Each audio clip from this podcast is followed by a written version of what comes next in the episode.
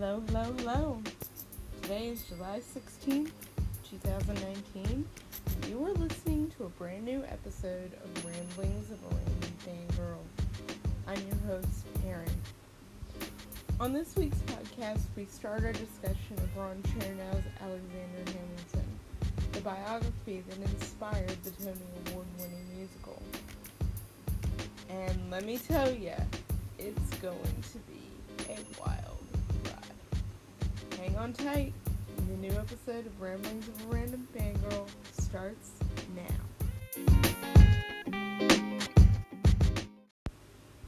Before we get started, I want to make a quick shout out to my listeners and ask you guys to send me some voice messages. If you have Anchor and you're listening to this podcast, you have the ability to send in voice messages up to a minute that can be incorporated into the podcast, and I would love to hear what you have to say. If you don't have Anchor, it's free, so there's a pretty easy way to get started. All you have to do is create an account. Looking forward to seeing what you send me. Thanks, guys.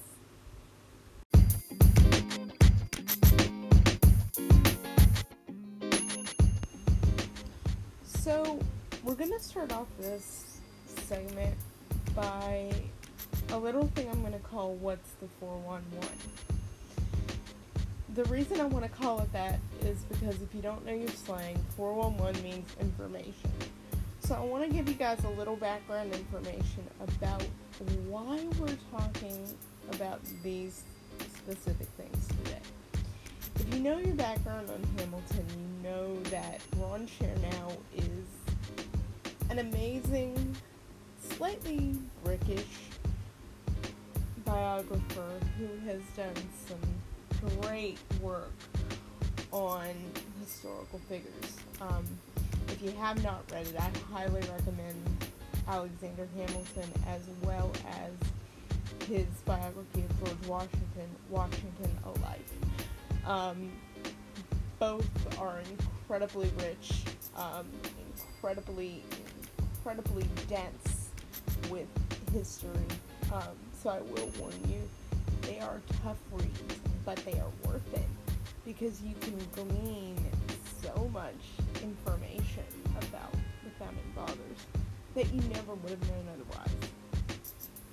And I think what I found interesting is there were aspects of Alexander Hamilton's life that I repeatedly heard Lynn when I've listened to videos of him talking about it that Hamilton's story was one of the most hip hop things he'd ever heard.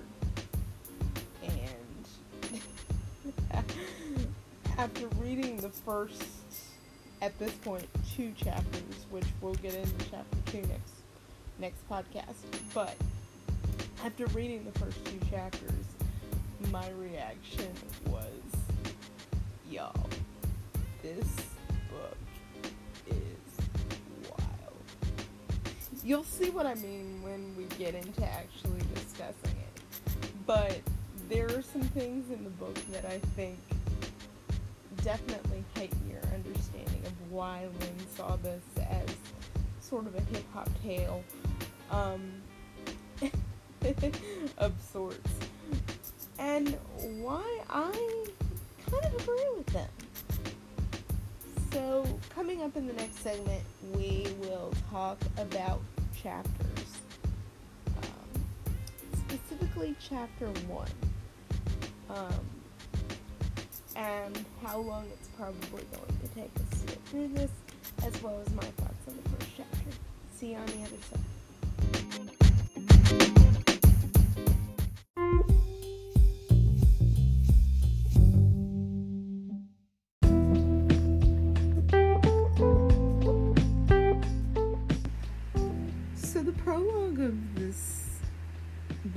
Biography actually opens up talking about Eliza Schuyler Hamilton, the widow of Alexander Hamilton, which is why I think it's so important to note that Lynn included Eliza Schuyler Hamilton in the musical as well. He didn't shy away from the fact that This was as much her story as it was Hamilton's. She was the one who kept his legacy. She was the one who told his story. I've addressed this in previous episodes of the podcast, but it bears repeating because this was done in a time period where women did not have much of a voice, and that makes it pretty interesting to see that we saw a woman um, kind of telling the story of a man who founded or helped to found our country. And I think it's an interesting take that you get to see both of their stories sort of encapsulated. And that even though this is Alexander's biography, Chernow takes the time to point out that if it hadn't been for Eliza, his story wouldn't have been told at all. I'll expand on this in another section of the podcast. But I think the other part of it that's very um, clear is the fact that Eliza Schuyler Hamilton was very much in love with her husband. Um, very, very much in love with her husband to the point that she still referenced him as her Hamilton. Um, people have said that she wanted to save her husband's reputation.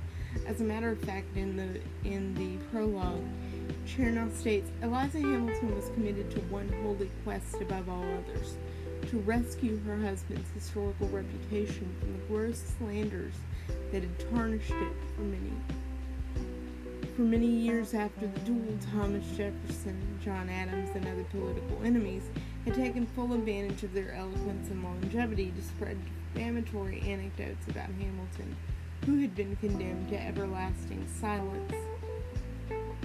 Determined to preserve her husband's legacy, Eliza enlisted as many as 30 assistants to sift through his tall stack of papers. Unfortunately, she was so self effacing and so reverential towards her husband that though she salvaged every scrap of his writing, she apparently destroyed her own letters. The capstone of her monumental labor, her life's quote, dearest object, end quote, was the publication of a mammoth authorized biography that would secure Hamilton's niche in the pantheon of the early republic. Now, if that isn't dedication, I don't know what is. Um, we also know that she um, became very weary without Hamilton. And you have to wonder how long would it have taken for somebody to tell his story if Eliza hadn't? Who lives, who dies, who tells your story indeed. In the next section, we'll talk a little bit about Hamilton's upbringing and how this shaped him. So, for now, let's take a break. And when we come back, we'll get started with Hamilton's childhood in the Caribbean.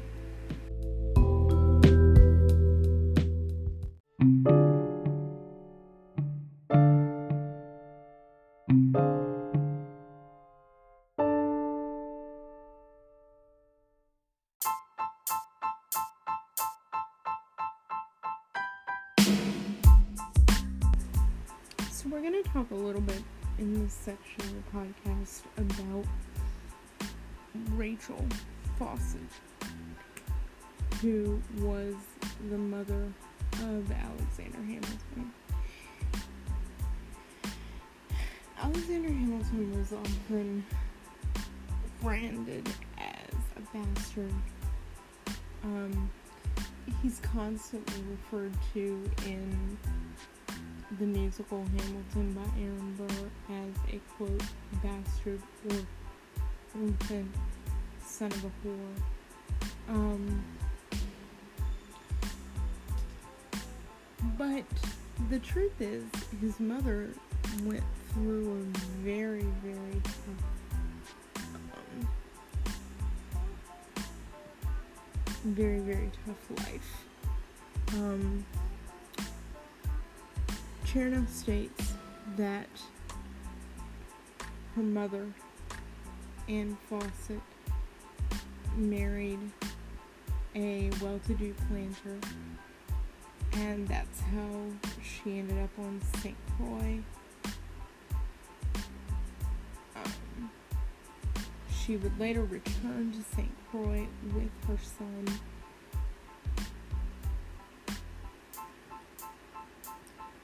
Her mother's marriage was not very happy.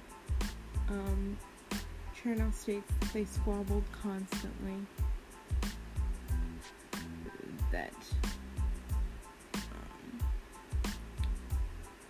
her mother was socially ambitious, didn't want to live on the island because there wasn't a lot for her to do there.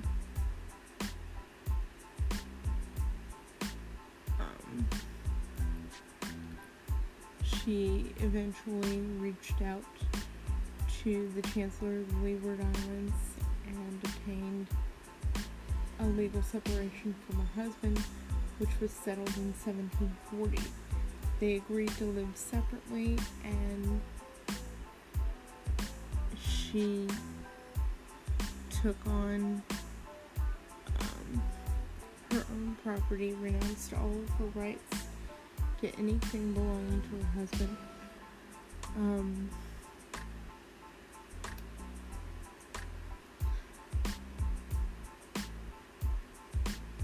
when her father died in 1745, when Rachel was 16, because of this, Rachel inherited all of the property. So she became sort of a minor heiress.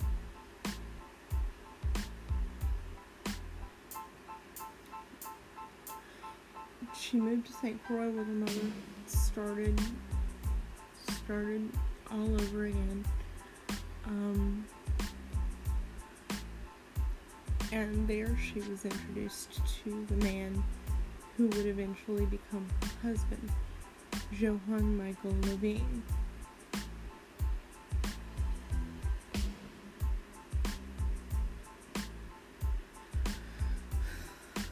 Lavien was not a smart man with money.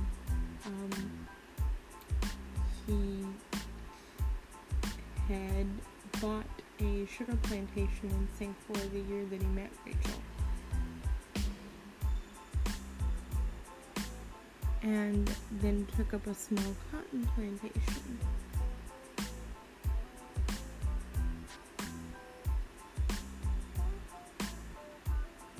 Alexander Hamilton describes him as, quote, a Dane, a fortune hunter of the name Lavien, who came to Nevis bedizened with gold and paid his addresses to my mother, then a handsome young woman, having smelled, having smelled fortune, which meant that she had it pretty easy. Um, they were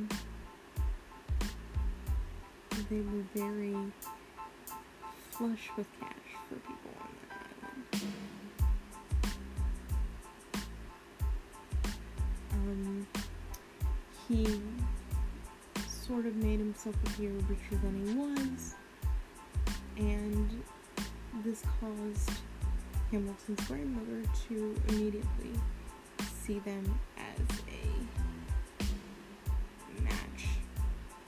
He was older than her by at least 12 years, but nonetheless, at the age of 16, Rachel was basically betrothed to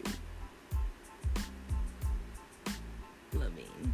Um, according to the Chernow biography, Hamilton says that it was, quote, a hated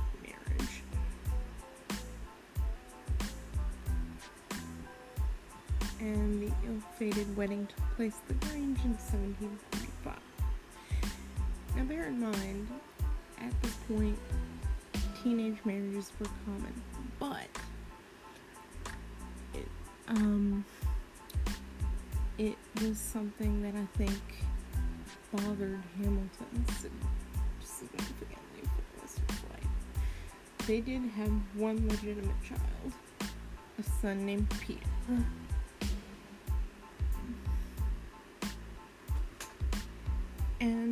Then Lavien basically spent a majority of Rachel's money. Um, to the point that around 1750, Rachel basically decided that she had to get out. She had to leave.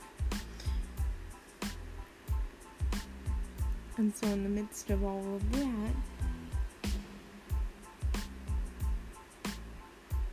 um, Lavien filed for a divorce and accused her of,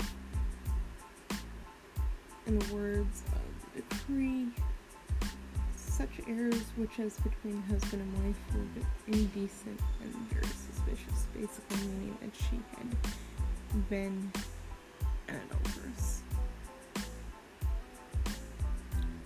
He had her imprisoned and this caused her to be portrayed as a prostitute. Um, one of Hamilton's journalistic analysis, according to the book, branded him as, quote, the son of a camp girl. Um, this has been refuted by other biographers, but at the same time, Rachel was known to have had relationships with other men when she was married to Lavien, so it was at least partly true.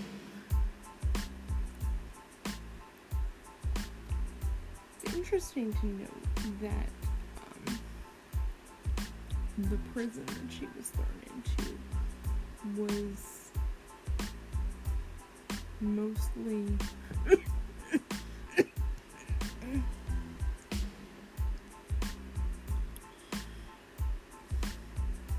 for rebellious slaves who had got tried to escape to their freedom had hit a white person or had burned the cane fields. Other than that, it was pretty much the dregs of white society. Um, there's no historical record, according to Chernow, that any woman other than Hamilton's mother was ever imprisoned there for adultery, and she was there for several months. The irony of all this is that Lavien was also a psychologist. Um, he left Rachel there for three months and then had hopes that she would come back and she would be the docile wife he wanted. Um,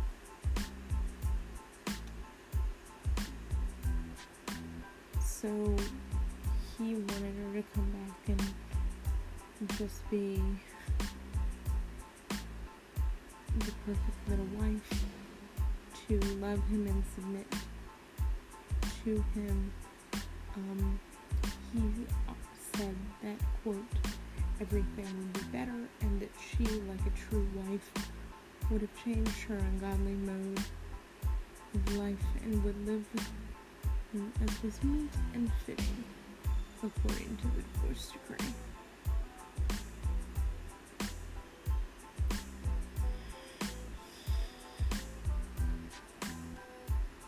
Hamilton later saw this as a reason why um, individuals revolted and even possibly as a basis for freedom.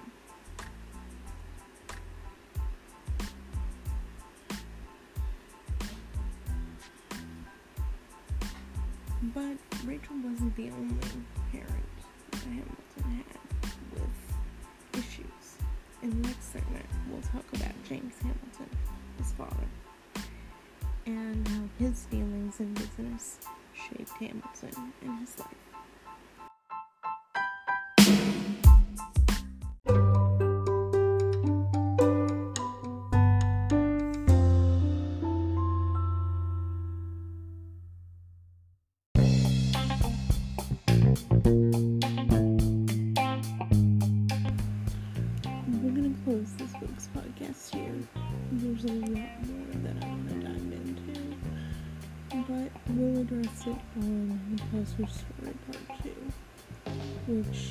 Can expect probably either later today or Friday. Um, this podcast is going a little later than I expected due to some technical difficulties.